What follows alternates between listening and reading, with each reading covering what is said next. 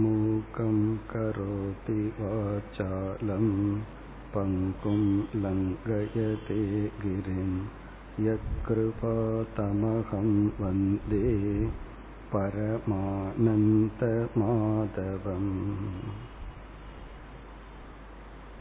श्रद्धा त्रय விபாகயோகக என்பது பதினேழாவது அத்தியாயத்தின் தலைப்பு.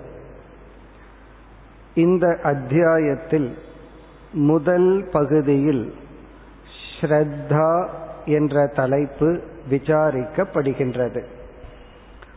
சென்ற அத்தியாயத்தின் இறுதியில் அர்ஜுனனுக்கு பகவான் ஒரு அட்வைஸ் ஒரு அறிவுரையுடன் நிறைவு செய்தார். தஸ்மாத் சாஸ்திரம் பிரமாணம் தே. ஆகவே சாஸ்திரம் பிரமாணம் பிரமாணம் என்றால் அறிவை கொடுக்கும் கருவி எதற்கு? காரிய அகாரிய விவஸ்திதவ். எதை செய்ய வேண்டும் எதை செய்யக்கூடாது? எது தர்மம் எது அதர்மம் என்ற விஷயத்தில் சாஸ்திரம் பிரமாணம் என்று கூறி ஆகவே சாஸ்திர முறைப்படி உன்னுடைய வாழ்க்கையை அமைத்துக்கொள் என்று நிறைவு செய்தார். அதன் அடிப்படையில் அர்ஜுனன் ஒரு கேள்வியை கேட்க அந்த கேள்விக்கு பதிலாக இந்த அத்தியாயத்தில் முதல் ஸ்லோகத்திலிருந்து ஆறாவது ஸ்லோகம் வரை முதல் தலைப்பு ஸ்ரத்தா. ஸ்ரத்தா என்றால் நம்பிக்கை ஸ்ரத்தை. நம் அனைவருக்கும் தெரிந்த சொல்தான் ஸ்ரத்தை.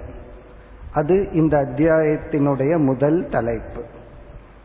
பிறகு பதினான்காவது அத்தியாயத்தில் பகவான் சத்துவம் ரஜஸ் தமஸ் என்று நம்மிடம் உள்ள குணங்களை பிரித்து கூறி விளக்கியுள்ளார். மூன்று குணங்களை பற்றிய விசாரம் நடைபெற்றது. இந்த அத்தியாயத்தில் பகவான் அதற்கு பிறகு ஏழாவது ஸ்லோகத்திலிருந்து இருபத்தி இரண்டாவது ஸ்லோகம் வரை குண விபாகத்தை செய்கின்றார். சத்துவம் ரஜஸ் தமஸ் என்ற குணங்களை பற்றிய ஒரு விசாரம் நடைபெறுகிறது. ஆகவே இந்த அத்தியாயத்தின் முதல் தலைப்பு ஸ்ரத்தை இரண்டாவது டாபிக் குணத்தை பற்றியது. கடைசி தலைப்பு ஓம் தத் சத் என்ற சொல் எப்படி பயன்படுத்த வேண்டும் எதற்கு பயன்படுத்தப்படுகிறது அந்த சொல்லினுடைய அர்த்தம் என்ன என்பது இந்த அத்தியாயத்தினுடைய கடைசி தலைப்பு. இவ்விதம் இந்த அத்தியாயத்தில் நமக்கு மூன்று மேஜர் டாபிக் மூன்று தலைப்புகள். ஒன்று ஸ்ரத்தை இனி ஒன்று குண விபாகம் சத்வரஜஸ்தமஸ் என்ற குணங்கள். மூன்றாவது ஓம் தத் சத் என்ற சொல்லினுடைய பொருளும் அதை பயன்படுத்துகின்ற விதமும். இந்த குணத்தை பற்றி பகவான் இங்கு எப்படி கூறுகின்றார் என்றால் சென்ற அத்தியாயத்தில் நம்மிடம் இருக்க வேண்டிய நற்குணங்களை தெய்வீ சம்பத் என்றும் நம் மனதில் இருக்க வேண்டிய தீய எண்ணங்கள் தீய கொள்கைகள் தவறான குணங்களை ஆசுரி சம்பத் என்றும் கூறினார். அதே கருத்துதான் பகவான் இங்கு சத்வகுணம் ரஜோகுணம் தமோகுணம் என்று இந்தந்த குணங்கள் சாத்விகமான குணங்கள். இந்த சாத்விகமான குணங்கள் எல்லாம் தெய்வீ சம்பத். இந்தந்த குணங்கள் ராஜசமான குணம் தாமசமான குணம் என்று மனதில் இருக்க வேண்டிய இருக்கக்கூடாத குணங்களை சத்துவம் ரஜஸ் தமஸ் என்றும் பிரிக்கப்பட்டுள்ளது. தெய்வீ சம்பத் என்று சொன்னாலும் சாத்விக குணம் என்று சொன்னாலும் ஒரே பொருள். ஆசுரி சம்பத் என்றாலும் ராஜசி தாமசி குணங்கள் என்று சொன்னாலும் ஒரே பொருள்.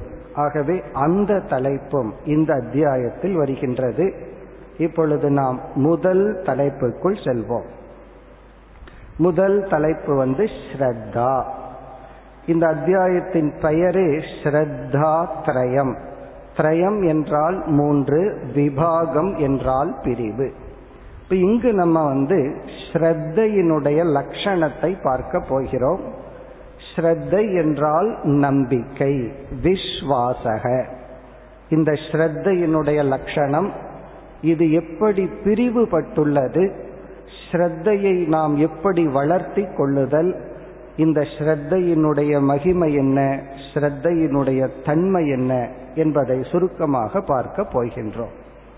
அர்ஜுனனுடைய கேள்விக்கு செல்வதற்கு முன் ஒரு முகவுரையாக ஸ்ரத்தையை பற்றி சில கருத்துக்களை பார்ப்போம். நாம் பார்க்கின்ற முதல் கருத்து ஸ்ரத்தை என்றால் என்ன?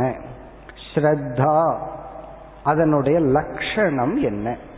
டெக்னிக்கலா ஸ்ரத்தைக்கு சாஸ்திரம் கொடுக்கிற லட்சணம் பிரமாணி விஸ்வாசக ஸ்ரத்தா.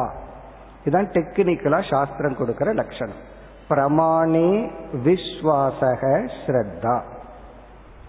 பிரமாணம் என்றால் அறிவை கொடுக்கும் கருவி. அறிவை கொடுக்கும் கருவியில் நம் மனதில் ஏற்படுகின்ற நம்பிக்கைதான் ஸ்ரத்தை. ஒரு கருவி வந்து நமக்கு அறிவை கொடுக்குது. சரியாகவே அந்த கருவி அறிவை கொடுத்திருந்தாலும் அந்த கருவியில் நமக்கு நம்பிக்கை இருந்தால்தான் நமக்கு அறிவாக அது மாறும். நம்பிக்கை இல்லாமல் அறிவை கொடுக்கும் கருவியின் மூலமாக அறிவு ஏற்பட்டாலும் இங்கு அறிவு என்றால் மனதில் விருத்தி எண்ணம் ஏற்பட்டாலும் அது அறிவாக மாறாது. அந்த அறிவை கொடுக்கும் கருவியில் நமக்கு நம்பிக்கை இல்லை என்றால். இப்ப உதாகரணமாக கண் மூலமா ஒரு பொருளை பார்க்கின்றோம். அந்த பொருளை வந்து கண் காட்டி கொடுக்கிறது. கண்கிறது கேமரா மாதிரி போட்டோ எடுக்கிற மாதிரி காட்டி கொடுக்கின்றது. இந்த கண் உண்மையாகவே அந்த பொருளை காட்டுதா? அல்லது பொய்யாக இல்லாததை காட்டுதா? அப்படிங்கிறது கண் சொல்லாது. கண் வந்து ஒரு பொருளை காட்டுமே தவிர அந்த பொருள் உண்மையா பொய்யா அப்படின்னெல்லாம் கண் காட்டாது. பிறகு அறிவுதான் ஸ்ரத்தை தான் அதை முடிவு செய்கிறது. நீரை போல ஒரு காட்சி வருகிறது. முதல்ல கண்ணை பார்த்து அது நீர்னு நினைக்கிறோம். பிறகு அறிவு வந்தவுடன் இது காணல் நீர் என்ற அறிவு வந்தவுடன் அந்த கண் காட்டுகின்ற நீர் காட்சியை நாம் நம்புவதில்லை. ஏன்னா இந்த இடத்துல கண் பொய் சொல்கிறது என்று புரிந்து கொள்கிறோம். அதே போல ஒருவர் வந்து ஒரு ஸ்டேட்மெண்ட் நமக்கு சொல்றார். ஒருத்தர்கிட்ட நம்ம பேசிட்டு இருக்கோம். அவர் ஏதோ ஒரு இன்ஃபர்மேஷன் சொல்றார். அது உண்மையா இருக்கலாம் பொய்யாகவும் இருக்கலாம். அறிவை கொடுக்கும் கருவிதான் நமக்கு தவறான அறிவையும் கொடுக்கிறது. ஒருத்தர் ஒரு ஸ்டேட்மெண்ட் நமக்கு சொன்னா அது வந்து பிரமாணம். அறிவை கொடுக்கும் ஒரு வாக்கியம். ஆனா அவரே நம்மிடம் பொய் சொன்னால் என்ன செய்கிறார்? எந்த கருவி அறிவை கொடுக்குமோ அதுவே நமக்கு தவறான அறிவையும் கொடுக்கின்றது. இப்போ ஒருத்தர் ஏதோ ஒரு வார்த்தை ஒரு சென்டென்ஸ் நமக்கு சொல்றார். அதை கேட்கிறோம். ஒரு கால் அது உண்மையாகவே இருந்தாலும் அவரிடத்திலும் அவர் சொல்கின்ற வாக்கியத்திலும் நமக்கு ஸ்ரத்தை இல்லை என்றால் நம்பிக்கை வரவில்லை என்றால் அந்த வாக்கியம் நமக்கு ஞானமாக மாறாது. அப்ப ஸ்ரத்தை என்பது பிரமாணே விஸ்வாசக. அறிவை கொடுக்கும் கருவியில் நமக்கு இருக்கின்ற நம்பிக்கை. அந்த அறிவை கொடுக்கும் கருவியில நம்பிக்கை இருந்தாதான் அந்த கருவியே நமக்கு அறிவை கொடுக்கும் கருவிங்கிற ஸ்டேட்டஸ் தன்மையை அடைகின்றது. அதுபோல காதாகலாம் அல்லது சுவையாகலாம் எந்த ஒரு பிரமாணமாகலாம் குறிப்பா நம்ம லைஃப்ல அதிகமா அறிவை அடைவது கண் மூலமாகவும் சப்தம் மூலமாகவும். ஒருவரிடத்துல அரை மணி நேரம் பேசிட்டு இருந்தோம் அப்படின்னா அவர் ஒரு இருபது முப்பது சென்டென்ஸ் நமக்கு சொல்லி இருந்தால் வாக்கியங்கள் சொல்லி இருந்தால் அதில் அவர் எவ்வளவு உண்மையை சொல்லியிருக்காரோ எவ்வளவு பொய்ய சொல்லியிருக்காரோ அது அப்பாற்பட்டது. எவ்வளவு வாக்கியத்தை நம்ம நம்பி இருக்கிறோமோ அது நமக்கு அறிவு. எவ்வளவு வாக்கியத்தை நம்ம நம்பவில்லையோ அதை அது அறிவாக நமக்கு வேலை செய்யாது. நம்ம அப்படித்தானே நடந்துட்டு இருக்கோம் ஒருவரிடம் அரை மணி நேரம் பேசிட்டு இருப்போம் அவர் விஷயங்களை சொல்லிக்கொண்டே இருப்பார். பிறகு நம்ம மனசுக்குள்ளேயே கணக்கு போடுவோம். இது அவர் சொல்ற பொய் இது மிகைப்படுத்தி சொல்றார். இப்படியே நம்ம ஃபில்டர் பண்ணிட்டு இருப்போம் இதை செய்யறது யாருன்னா ஸ்ரத்தா. நம்பிக்கை. இப்ப நம்பிக்கை தான் பிரமாணத்துக்கு பிரமாணம்ங்கிற ஸ்டேட்டஸை கொடுக்கின்றது.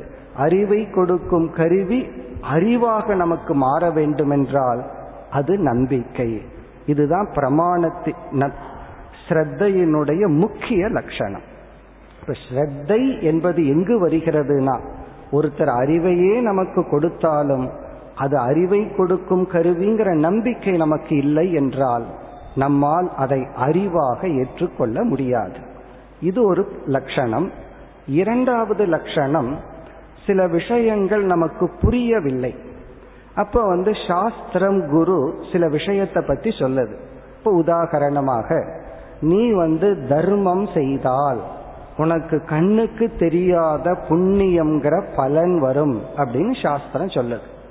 இப்ப இத நம்ம கண்ணுக்கு தெரியாதுன்னு சொல்லிட்டதுனால புண்ணியம்ங்கிறத நம்ம என்னைக்குமே பார்க்க முடியாது. இந்த அலௌகிகமான விஷயத்தில் நமக்கு ஸ்ரத்தை என்று ஒன்று இருந்தால்தான் அதை நாம் பின்பற்றி பயனை அடைவோம்.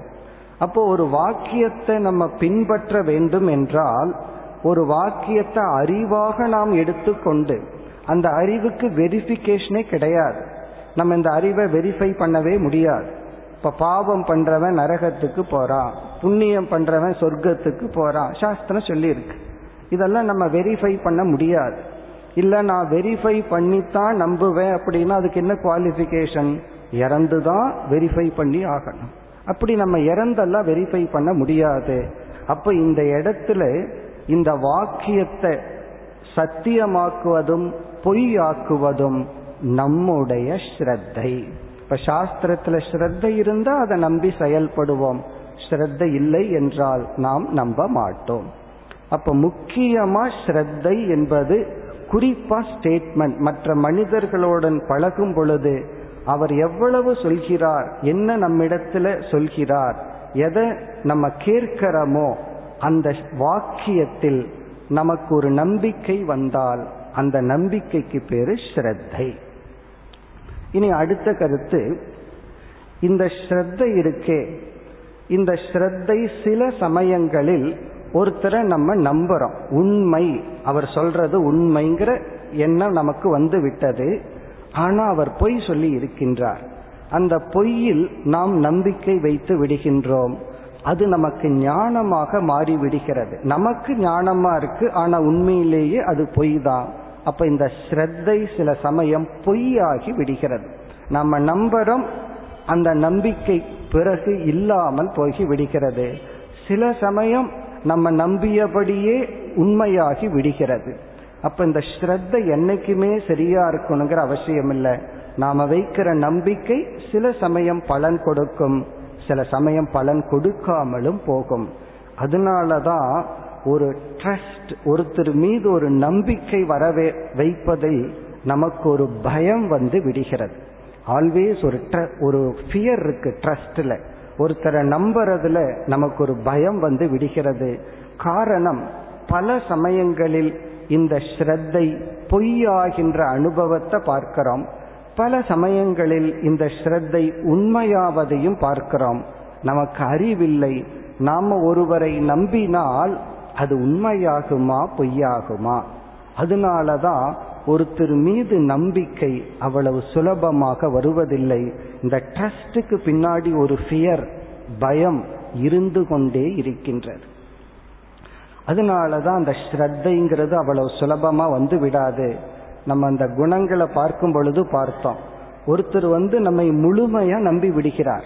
நம் மீது முழுமையான ஸ்ரத்தை அவருக்கு வந்து விடுகிறது. அந்த நம்பிக்கைக்கு நாம் துரோகம் செய்து விடுகின்றோம். எதற்காக? அதனால் ஒரு பலன் நமக்கு கிடைப்பதனால்.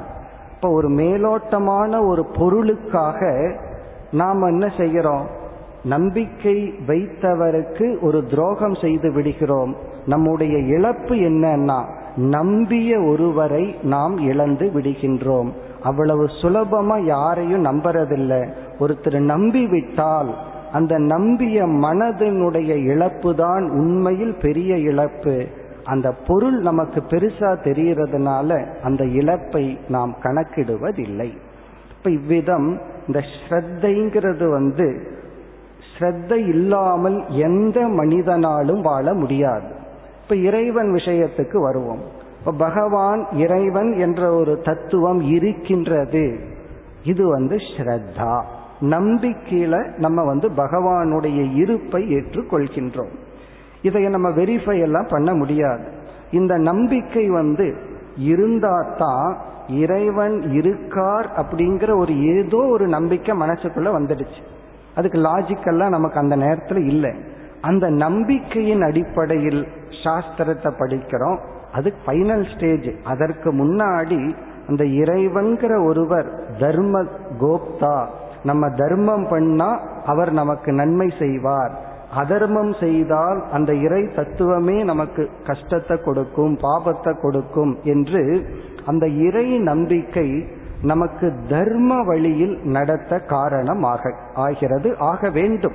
அப்படி இல்லாத இறை நம்பிக்கையத்தான் அசுர சம்பத்துன்னு பார்த்தோம். அசுர குணங்களும் குணத்தை உடையவனும் கடவுளை நம்பி தர்மத்தை விட்டுட்டான்னா அவன் வந்து அசுர குணத்தை உடையவன் அவன் தெய்வீக குணத்தை உடையவன் அல்ல. அந்த அடிப்படையில தான் அர்ஜுனனுடைய கேள்வி அமைய போகின்றது.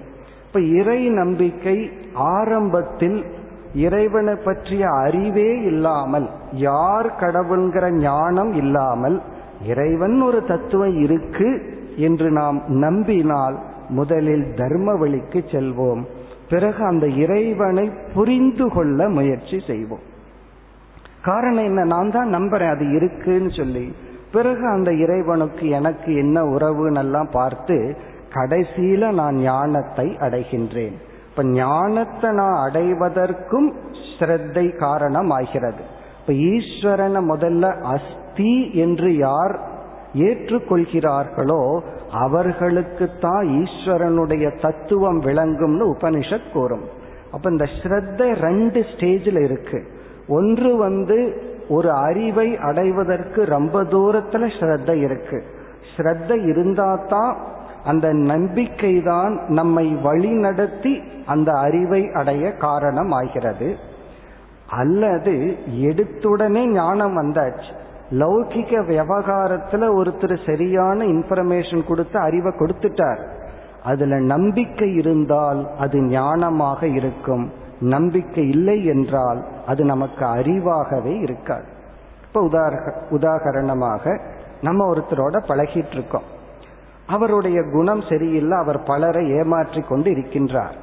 வேறொருத்தர் வந்து நமக்கு எச்சரிக்கை கொடுக்கிறார் அவரிடத்துல நீ ரொம்ப க்ளோஸா போகாத விலகிக்கொள். இப்போ இந்த வாக்கியம் இருக்கு. இந்த வாக்கியத்துல எனக்கு நம்பிக்கை வந்தால் இது ஞானம். காரணம் என்ன? அவர் இவருடைய வார்த்தையில எனக்கு ஸ்ரத்தை இருக்கு. அப்ப நான் எச்சரிக்கையா இருந்து என்னை நான் காப்பாற்றி கொள்வேன். ஒரு கால் இவருடைய வாக்கியத்தில் எனக்கு நம்பிக்கை இல்லை என்றால் என்னுடைய மனம் எப்படி பொருள்படுத்தும்? அவன் ஏதோ பொறாமையில சொல்றான்.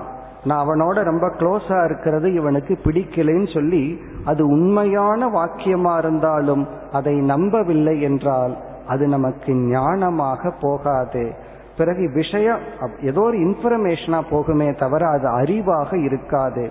அறிவாக இல்லை என்றால் அதன் அடிப்படையில் நான் செயல்பட மாட்டேன். பிறகு அவரை நம்பி ஏமாந்ததற்கு பிறகு அப்ப சொல்லுவோம் நீ அப்பவே சொன்ன எனக்கு புரியல அப்படின்னு சொல்லுவோம்.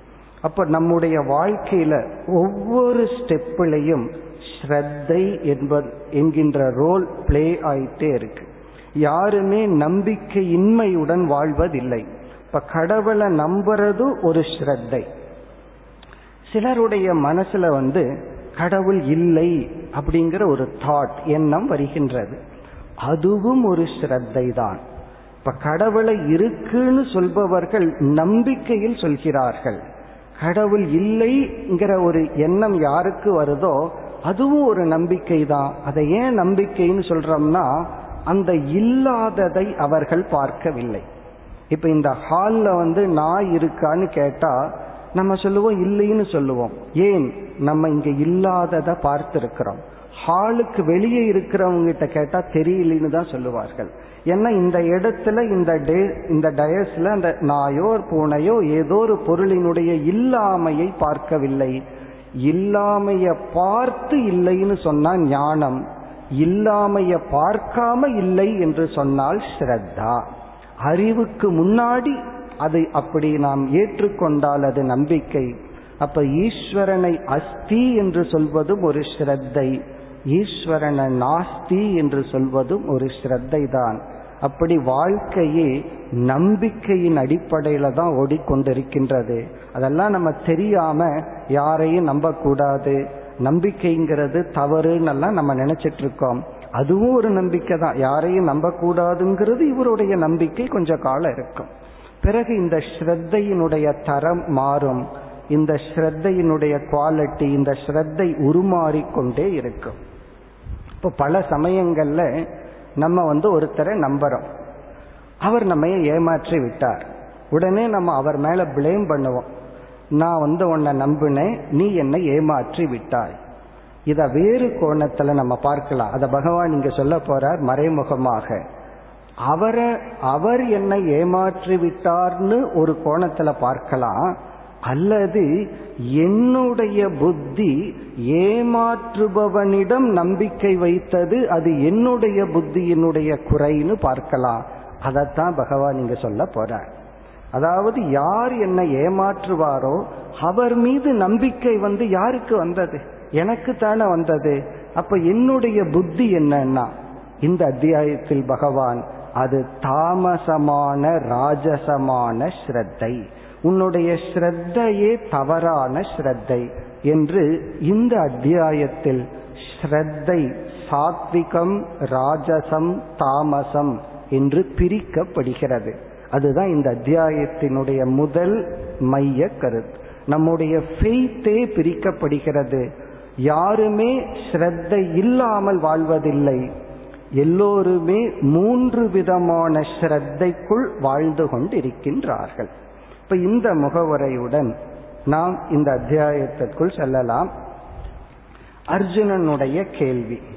இப்ப அர்ஜுனனுடைய கேள்வி ஸ்ரத்தையை மையமாக வைத்து ஆரம்பித்ததனால் தான் பகவான் வந்து ஸ்ரத்தைய தலைப்பாக எடுத்துக் கொள்கின்றார். இப்ப அர்ஜுனன் வந்து எப்படிப்பட்ட ஒரு சிந்தனையுடன் இந்த கேள்வியை கேட்கின்றான் என்றால் அர்ஜுனன் ஒரு மனிதனை கற்பனை செய்கின்றான். ஒரு மனிதன் சாஸ்திர ஞானத்தை உடையவன். என்ன பகவான் வந்து கன்க்ளூஷன் முடிவு என்னன்னா சாஸ்திரம்தான் எது காரியம் எது அகாரியம்ங்கிறதுக்கான அறிவை கொடுக்கும் கருவி அப்படின்னு சொல்லிட்டார். ஆகவே அந்த அறிவின் அடிப்படையில் நீ செயல்படுன்னு சொல்லி முடிச்சிருக்கார். அப்போ அர்ஜுனனுடைய சிந்தனை இவ்விதம் ஓடுகின்றது. ஒருத்தனுக்கு வந்து சாஸ்திர ஞானம் இருக்கு. சாஸ்திரத்துல ஸ்ரத்தையும் இருக்கின்றது. அவனை பத்தி பிரச்சனை இல்லை. ஏன்னா சாஸ்திரத்தை தெரிஞ்சிருக்கிறான். அந்த சாஸ்திரத்துல ஸ்ரத்தையும் உள்ளது. நீ இதை செஞ்சா உனக்கு இந்த பலன். தர்மப்படி வாழ்ந்தா நீ நல்லா இருப்ப. அதர்மப்படி வாழ்ந்தா நீ நல்லா இருக்க மாட்ட. சத்தியமேவ ஜெயதே. சாஸ்திரத்தை கேட்கிறான். இவன் நம்புகின்றான். அர்ஜுனன் அவனை நீக்கி விடுகின்றான் அவனை பத்தி பிரச்சனை இல்லை. அவன் தெய்வீ சம்பத்தை சார்ந்தவன். இப்ப யாரு ஃபர்ஸ்ட் கேட்டகரி சாஸ்திரத்தை அறிந்தவன் ஸ்ரத்தை உடையவன். ஃபர்ஸ்ட் கேட்டகரியில அர்ஜுனனுக்கு ப்ராப்ளம் இல்லை. இனி செகண்ட் கேட்டகரி என்னன்னா சாஸ்திரத்தை அறியாதவன் ஸ்ரத்தையும் அற்றவன். ரெண்டும் கிடையாது. சாஸ்திரமும் தெரியாது. எது தர்மம் எது அதர்மம்ங்கிற சாஸ்திர அறிவும் கிடையாது. அப்படியே யாராவது சாஸ்திரம்னு சொன்னாலும் சாஸ்திரத்துல ஸ்ரத்தையும் இல்லை. அர்ஜுனன் அப்படிப்பட்ட மனிதனை ஈஸியா அசு ஆசுரி சம்பத்தை சேர்ந்தவன் புரிஞ்சுக்கிறான். சாஸ்திர ஞானமும் கிடையாது ஸ்ரத்தையும் கிடையாது. இனி ஒரு தேர்டு கேட்டகரி மூன்றாவது என்னன்னா சாஸ்திரம் படித்தவன். இவனுக்கு சாஸ்திரம் எல்லாம் நல்லா படிச்சு வச்சிருக்கான் ஆனால் ஸ்ரத்தை இல்லை. அப்படி எத்தனை பேர் இருக்காங்க? சாஸ்திரத்தை எல்லாம் இந்த குறிப்பா இந்த லிட்ரேச்சர் படிக்கிறவங்க எல்லாம் தெரிஞ்சோ தெரியாமலேயோ சாஸ்திரத்தை சேர்ந்து படிச்சிடுறாங்க. நம்ம தமிழ் லிட்ரேச்சர் வந்து ரிலீஜியன்ல இருந்து பிரிக்க முடியாத ஒரு லிட்ரேச்சர் அதனாலதான் முருகப்பெருமான வந்து தமிழ் கடவுள்னெல்லாம் சொல்லிடுறோம். இப்போ இவனுக்கு சாஸ்திரம் தெரிகிறது ஆனா அந்த சாஸ்திரத்துல நம்பிக்கை இல்லை. சொர்க்கம் நரகம் பாபம் புண்ணியம். இதுல எல்லாம் தர்மம் இதுல எல்லாம் நம்பிக்கை இல்லை இறை வழிபாடு. ஏன் நாம இறைவனை வழிபடுறோம்? எதற்கு இந்த கோயில்கள் யாகங்கள் பூஜைகள்? இதுல நம்பிக்கை இல்லை. இவனையும் அர்ஜுனன் வந்து ஈஸியா புரிஞ்சுக்கிறான். இந்த கேட்டகரி ஆஃப் மனுஷனையும் அசுர குணத்தை சேர்ந்தவன். இங்க அசுர குணம்னா நம்ம ஏற்கனவே பார்த்துட்டோம் நோய்வாய்ப்பட்ட மனதை உடையவன் அப்படிங்கிற லிஸ்ட்ல சேர்த்திக்கிறான்.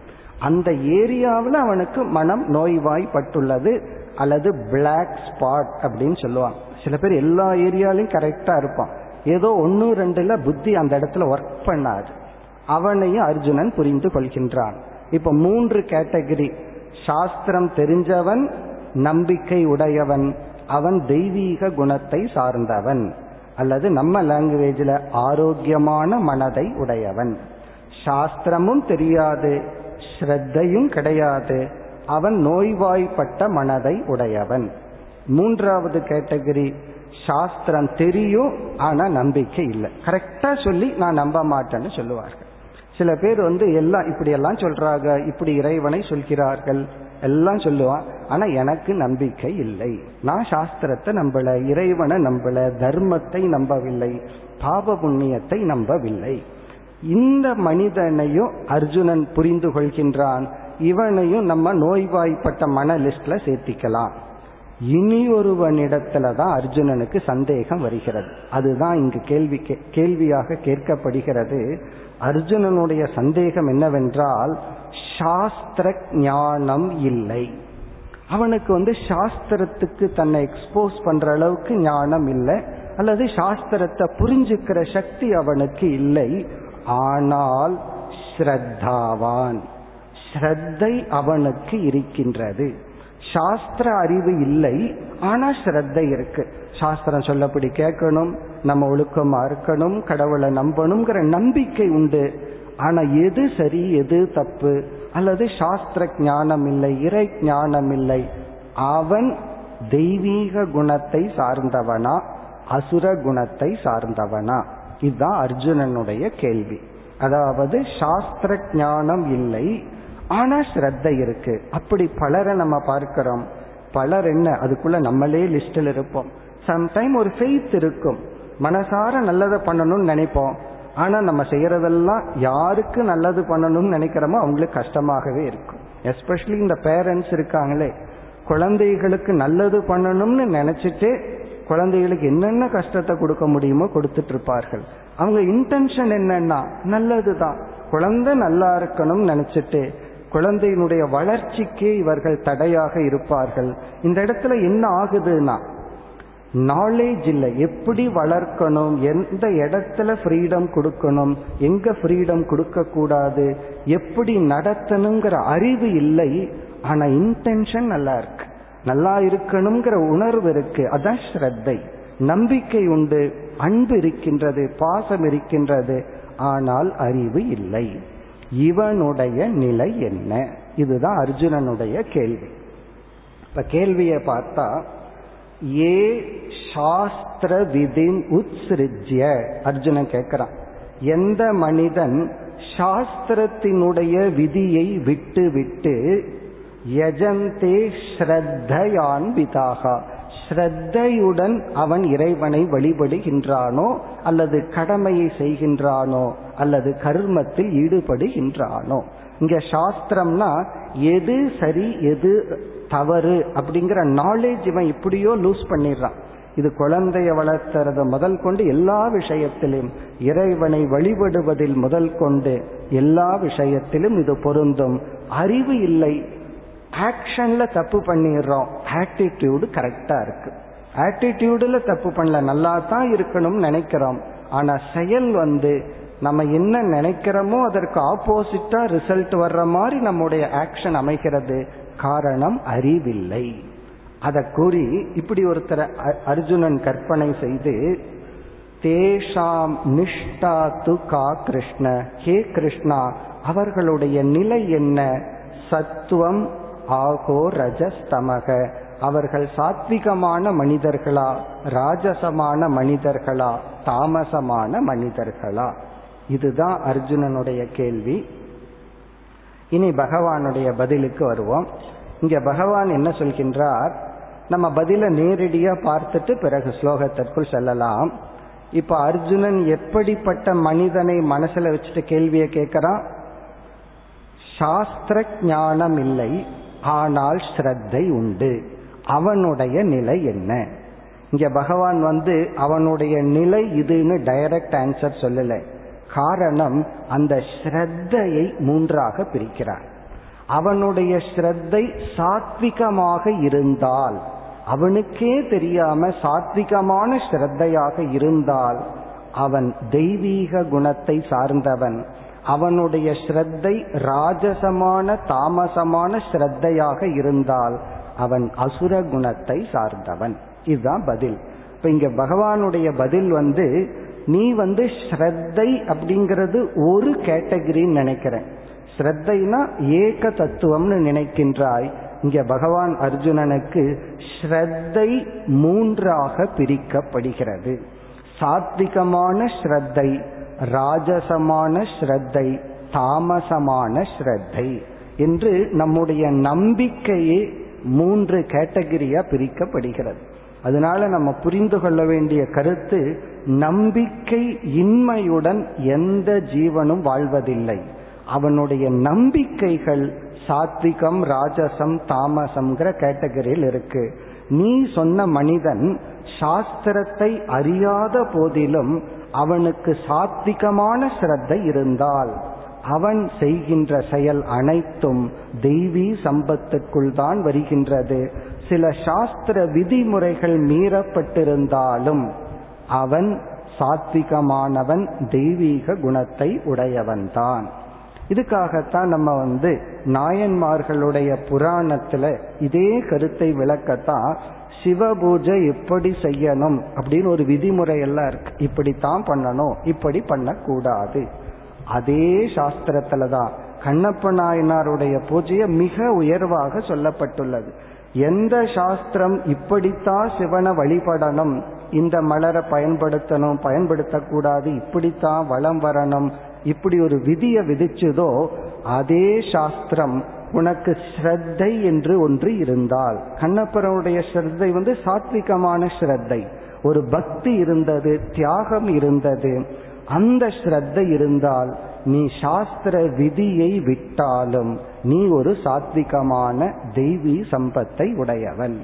நீ சாஸ்திரம் தெரிஞ்சிருக்கிறையோ இல்லையோ உன்னுடைய ஸ்ரத்தை ராஜசமாக தாமசமாக இருந்தால். உன்னுடைய நம்பிக்கையினுடைய தரம் குறைவாக இருந்தால் அது நீ சாஸ்திரம் தெரிஞ்சிருந்தாலும் சரி தெரியாட்டியும் சரி அது ஆசுரி சம்பத். இதுதான் பகவானுடைய பதில்.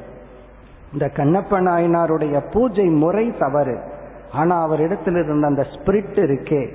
நமக்கு எல்லாம் தெரியும். ஒரு கறி துண்டை வாயில வைப்பாராம். டேஸ்டா இருக்கிறத எடுத்து பகவானுக்கு வச்சிருவாராம்.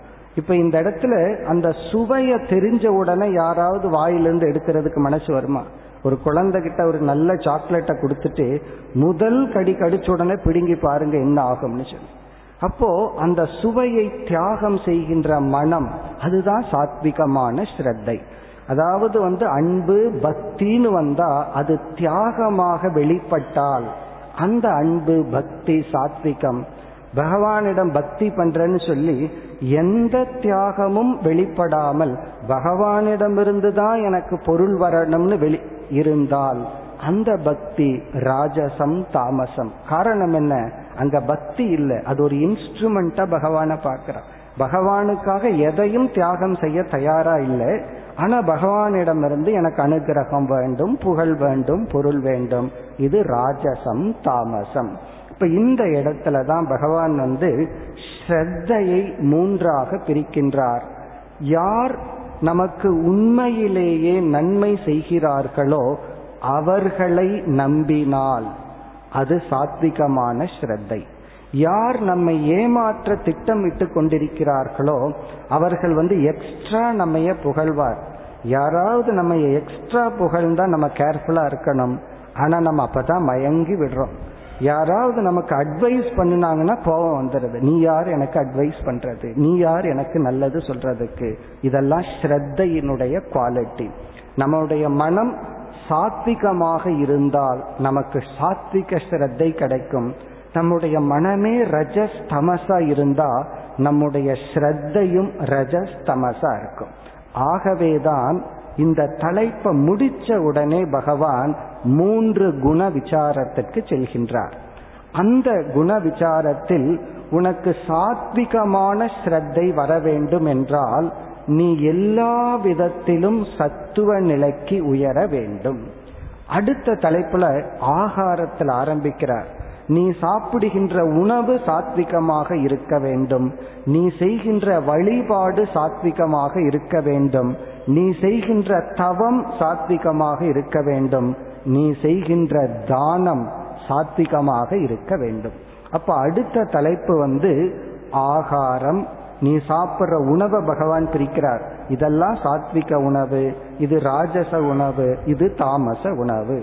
பிறகு வந்து யக்ஞம் இறை வழிபாடு. இது சாத்விகமான வழிபாடு. இது ராஜசம் தாமசம். பிறகு தவம். நீ செய்கின்ற அனைத்து தவத்தையும் மூணா பிரிக்கலாம்.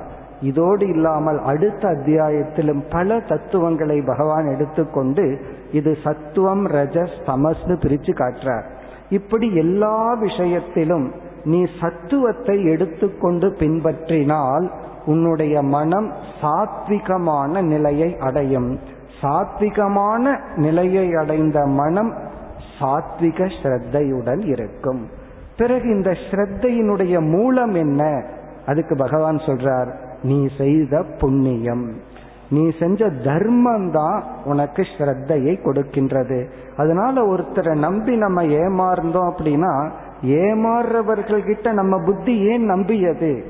அது நம்முடைய பாப புண்ணியத்தின் விளைவு. அதனால அவர்களை குறை சொல்றதை விட நம்முடைய ஸ்ரத்தையின் தரத்தை உயர்த்தி கொள்ள வேண்டும். அதுதான் இந்த அத்தியாயத்தின் சாராம்சம் அல்லது மைய கருத்து அதனாலதான் இந்த அத்தியாயத்துக்கு ஸ்ரத்தாத்ரய விபாகம். விபாகம்னா பிரிவு. ஸ்ரத்தை மூன்று விதமாக பிரிக்கப்பட்டுள்ளது.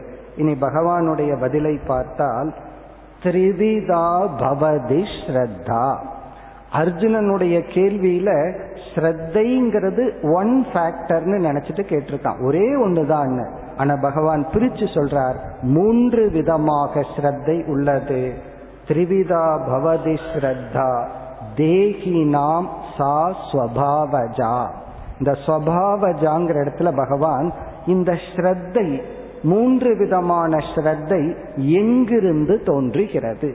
இந்த நம்பிக்கை இருக்கே நமக்குள்ள எந்த இடத்திலிருந்து தோன்றுகிறதுனா உன்னுடைய பர்சனாலிட்டியிலிருந்து வருது. அதுதான் நீ. உன்னுடைய நம்பிக்கை தான் நீ அப்படின்னு சொல்ற உன்னுடைய சுவாவம் சாத்விகமா இருந்தா சாத்விகமான ஸ்ரத்த வரும். உன்னுடைய நேச்சர் உன்னுடைய தன்மை உன்னுடைய சுவாவம் ராஜசமா இருந்தா ராஜசமான ஸ்ரத்தை வரும். உன்னுடைய சுவாவம் தாமசமாக இருந்தால் தாமசமான ஸ்ரத்தை வரும். பிறகு விளக்கிறாரு நான் எப்படி கண்டுபிடிக்கிறது? நான் எந்த ஸ்ரத்தையில இருக்கின்றேன்? அதுக்கு பகவான் குழு கொடுக்கிறார். அதாவது நீ வணங்குகின்ற தேவதைய பொறுத்து இருக்கு இதெல்லாம் சாத்விகமான தேவதை இதெல்லாம் ராஜசமான தேவதை இதெல்லாம் தாமசமான தேவதை.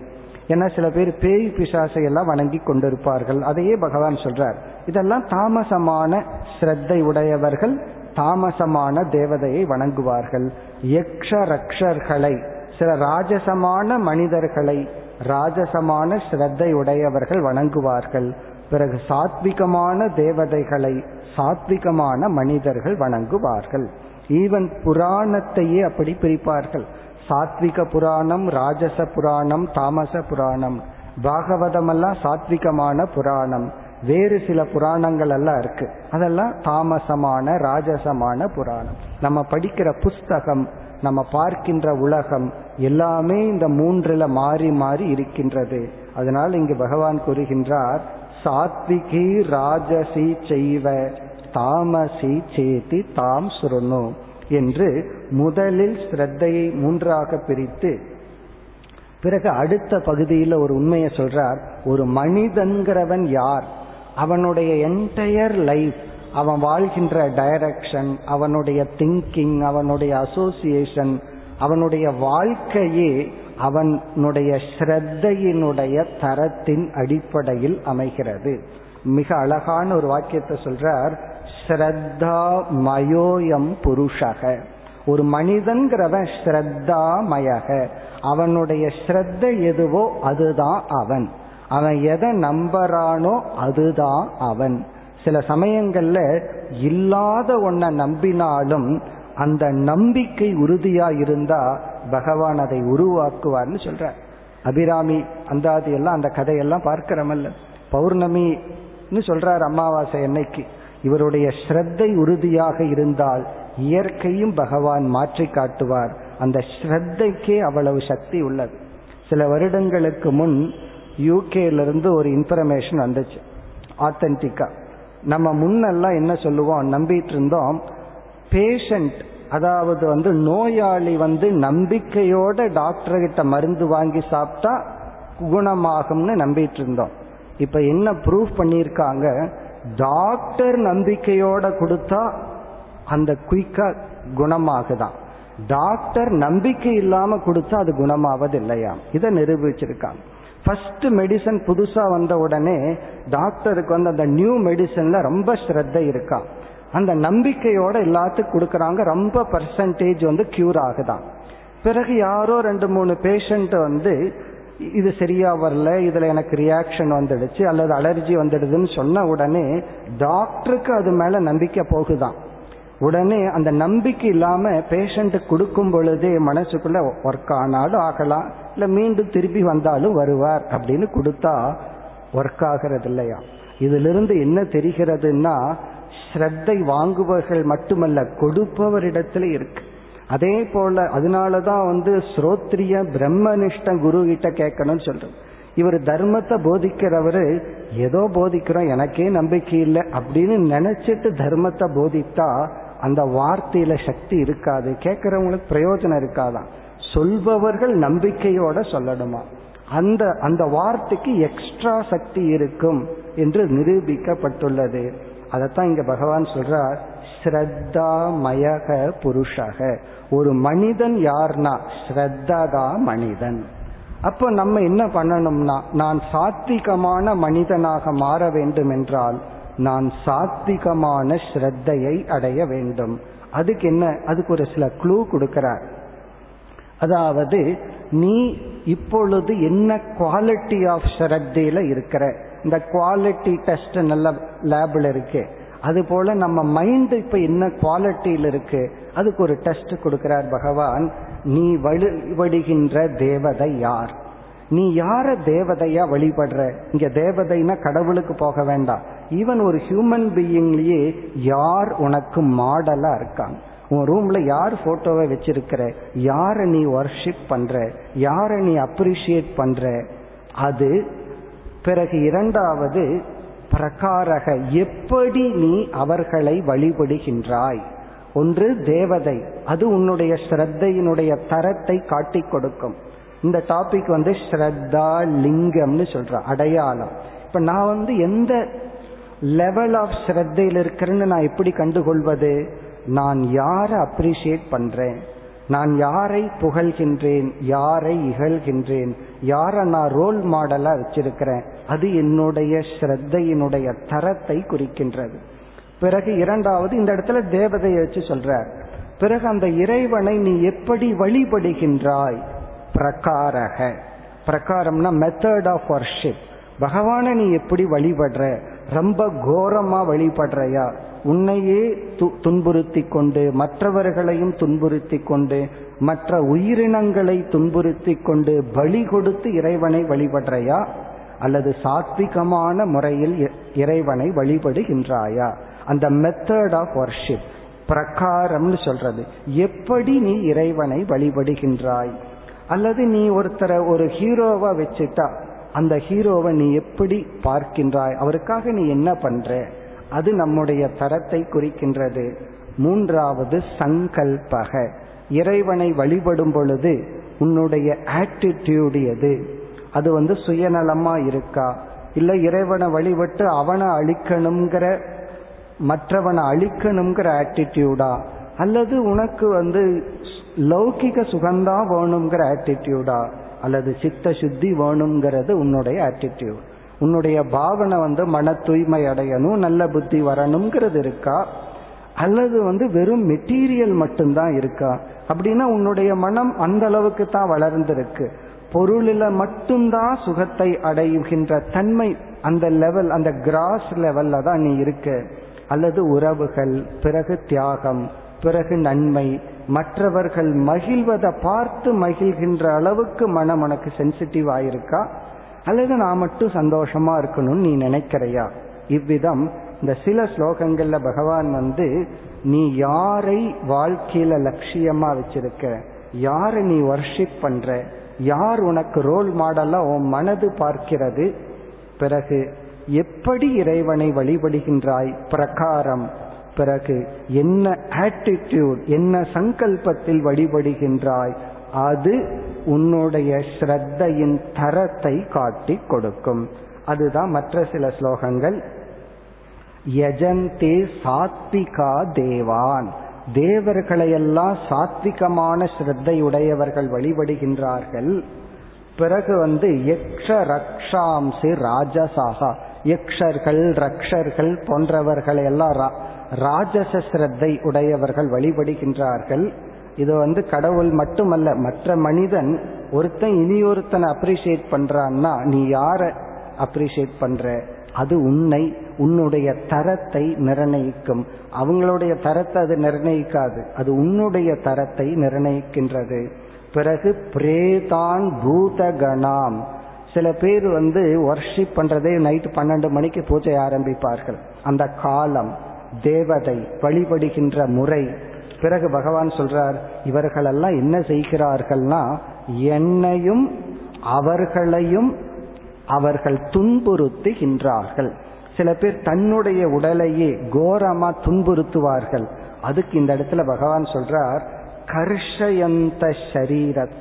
நான் அவர்கள் வந்து இந்த இடத்துல பகவான் சொல்றார் இந்த உடலையே துன்புறுத்தி இறைவனை வழிபடுபவர்களை வந்து அவர்களை துன்புறுத்துகிறார்கள் நீங்க பகவான் சொல்ல.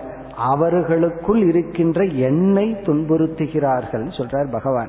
அவங்க யாரை துன்புறுத்துகிறார்களா அவர்களுக்குள் இருக்கின்ற என்னை துன்புறுத்தி அவர்கள் இப்படி இருப்பவர்கள் ராஜசமான தாமசமான நிலையில் இருப்பவர்கள் என்று முதல் ஆறு ஸ்லோகத்தில் பகவான் இந்த ஸ்ரத்தையை பற்றி நிறைவு செய்கின்றார். இந்த ஸ்ரத்தை அப்படிங்கிறது சாதாரண விஷயம் அல்ல. நம்ம வந்து நம்பிக்கை இல்லை அப்படின்னு சொல்றோம். அந்த நம்பிக்கையின்மையும் ஒரு ஸ்ரத்தை தான் நம்பினால் அதுவும் ஒரு ஸ்ரத்தை தான் ஸ்ரத்தைங்கிறது ஒன்று இல்லாமல் நம்முடைய ஒவ் எந்த மூமெண்ட்டும் நடக்கிறது கிடையாது. ஒரு ரோடு கிராஸ் பண்ணும் போதே ஸ்ரத்தையோட தான் அடுத்த ஸ்டெப் எடுத்து வைக்கிறோம். ஒரு படியில கால் வைக்கும் பொழுது நமக்கு வச்சதுக்கு அப்புறம் தான் தெரியும் அது படியா அல்லது நம்ம கண்ணுக்கு படின்னு தெரிஞ்சிருக்கான்னு சொல்லி. அப்போ லைஃப்ல இருக்கிற ஒவ்வொரு ஸ்டெப்பும் ஸ்ரத்தையில தான் மூவ் ஆயிட்டு இருக்கு அந்த ஸ்ரத்தை ஏக ரூபம் அல்ல ரூபத்ரயம். அது சாத்விகம் ராஜசம் தாமசம். நம்ம எரியாமல் இதுல எல்லாம் சாய்ஸ் இல்லைன்னு பகவான் சொல்றார். நீ வந்து இன்னைக்கு ராஜசமான ஸ்ரத்தையை வச்சுக்குவோம். நான் சாத்விகமான ஸ்ரத்தைய சூஸ் பண்றேன்னு நீ சூஸ் பண்ண முடியாது. ஏன்னா ஸ்ரத்தைங்கிறது உனக்குள் நேச்சுரலா வர்றது. ஸ்ரத்தைங்கிறது நம்ம தேர்ந்தெடுத்து செய்கின்ற செயல் அல்ல. இப்ப இன்னைக்கு இட்லி சாப்பிடலாம் தோசை சாப்பிடலாங்கிற மாதிரி நான் நாளையிலிருந்து சாத்விகமான ஸ்ரத்தை எடுத்துக்கிறேன்னு முடியாது. அந்த ஸ்ரத்தைங்கிறது உனக்குள்ள இயற்கையா வருவது. அது எப்படி வரும்னா சாத்விகமான மனதை உடையவனுக்கு சாத்விக ஸ்ரத்தை வரும். ராஜசமான குணத்தை உடையவனுக்கு ராஜச ஸ்ரத்தை தாமச ஸ்ரத்தை. ஆகவே பகவான் வந்து அடுத்த தலைப்பாக உன்னை எல்லா விதத்திலும் சாத்விக மனிதனாக உயர்த்த வேண்டும். இப்ப நம்முடைய லட்சியம் என்னன்னா இந்த முன் அத்தியாயத்துல வந்து ஆரோக்கியமான மனம் என்றால் தெய்வீ சம்பத்துன்னு பார்த்தோம். சம்பத்துனா சொத்து. தெய்வீக குணங்கள்ங்கிற பெயர்ல பகவான் ஒரு பெரிய லிஸ்ட் கொடுத்தார். இனிமேல் இந்த அத்தியாயத்திலையும் அடுத்த அத்தியாயத்திலையும் சில தலைப்புகள்ல பகவான் வந்து குணம்ங்கிற தலைப்பில் சத்துவம்ங்கிற தலைப்பில் சில கருத்துக்களை கூறுகின்றார். சில பேசிக்கான சில பிரின்சிபலை எடுத்துக்கிறார். எடுத்துக்கொண்டு நம்ம எக்ஸசைஸ் அல்லது ஹோம்ஒர்க் பண்றதுக்காக எடுத்துக்கொண்டு பகவான் சொல்றார் இந்தந்த மாதிரி விஷயங்களில் நீ சத்துவத்தை தேர்ந்தெடுத்து கொண்டிரு. அப்ப நம்முடைய லட்சியம் என்னன்னா சென்ற அத்தியாயத்துல தெய்வீக குணத்தை தேர்ந்தெடுக்கணும்னு பார்த்தோம்.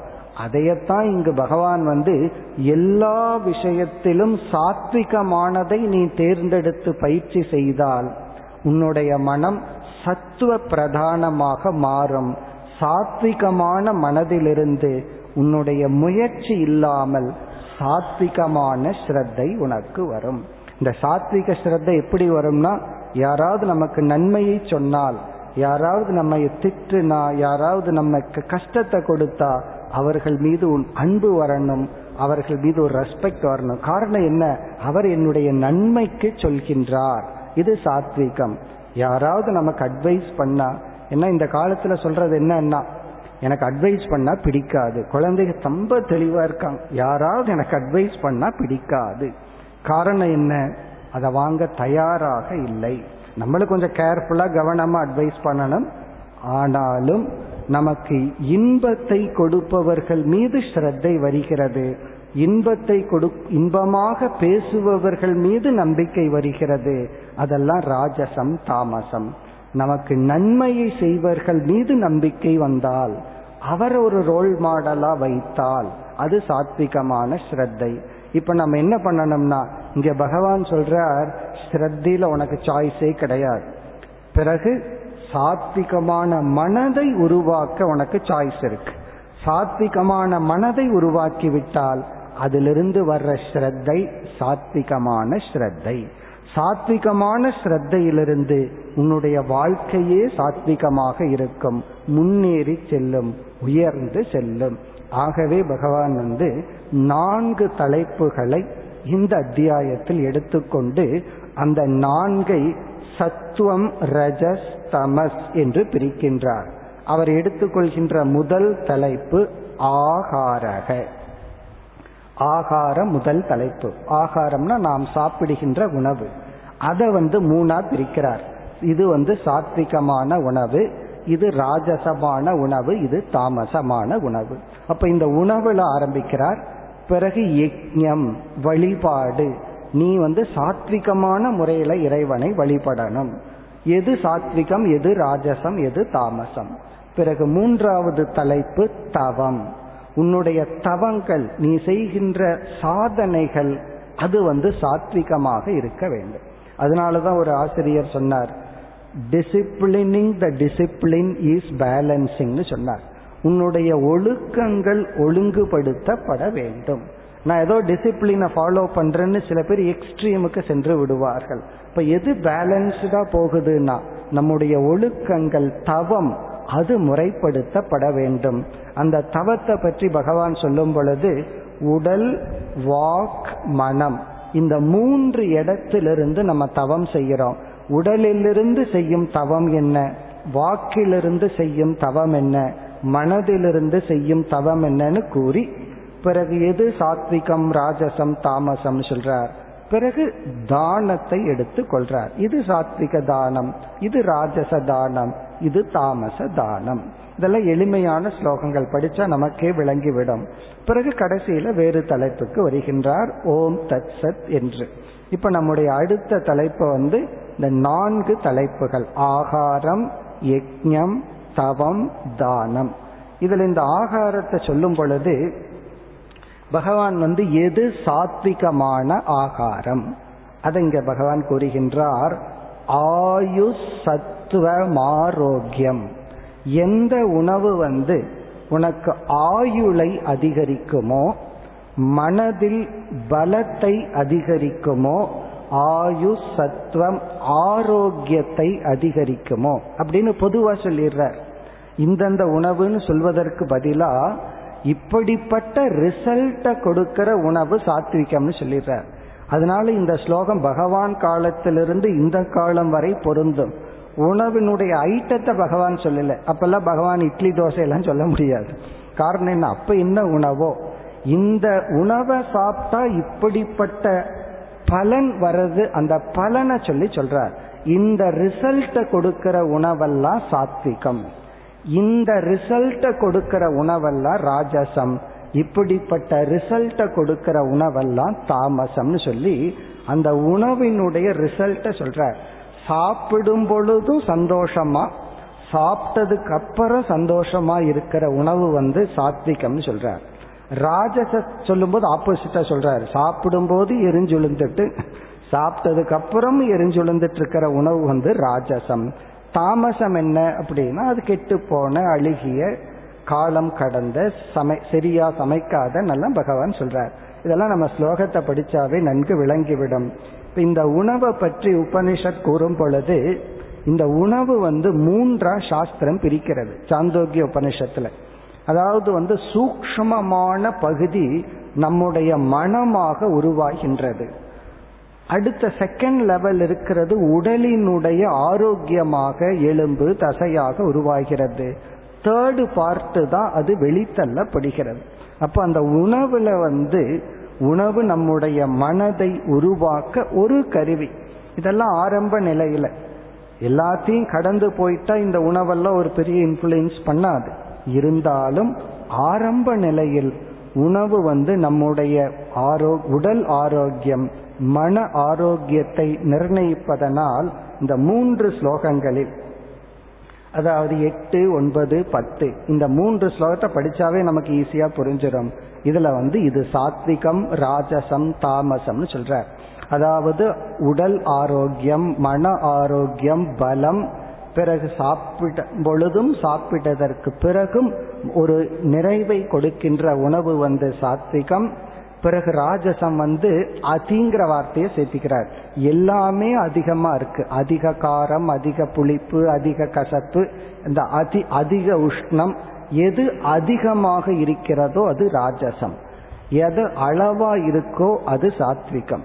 இந்த சாத்விகத்துல வந்து அளவுங்கிறது ரொம்ப முக்கியம். நான் சாத்விகமான உணவு சாப்பிட்றேன்னு சொல்லி எட்டு ஆப்பிள் சாப்பிட்றோம்னு வச்சுக்குவோமே அப்ப அது சாத்விகம் அல்ல. இப்ப அளவா சாப்பிட்றது சாத்விகம். எல்லாமே அதிகமாவது ராஜசம்.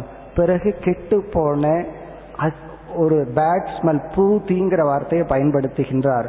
அதாவது வந்து அந்த வாசனை தவறான வாசனையுடைய அழுகிய சரியில்லாத பிறகு இறைவனுக்கு படைக்க யோகியதை இல்லாத உணவு. அந்த உணவை சாப்பிடும்போது பகவானை மறந்துட்டு சாப்பிட்டு அது தாமசம்னு சொல்றார். இப்படி பகவான் உணவை பிரித்து பிறகு மற்ற மூன்று தலைப்பை பிரிக்கின்றார். இந்த மூன்று தலைப்பை கூறுகின்றார். இது எதற்குனா இது ஒரு எக்ஸாம்பிளுக்கு பகவான் இங்கு நாலு சொல்றார். நம்முடைய எல்லா ஆங்கிள்லையும் எல்லா ஸ்டெப்பிலையும் சாத்விகத்தை எடுத்துக்கொண்டால் சாத்விகமான மனம். அந்த சாத்விகமான மனதிலிருந்து இயற்கையான சாத்விக ஸ்ரத்தா அந்த ஸ்ரத்தை தான் நாம் அந்த ஸ்ரத்தை தான் நம்முடைய வாழ்க்கை. மேலும் நாளை தொடர்வோம் ஓம் போர் நமத போர் நமிதம் போர் போர் நமுதச்சதே पूर्णस्य पूर्णमादाय पूर्णमेवावशिष्यते ॐ शान्ति शान्ति शान्तिः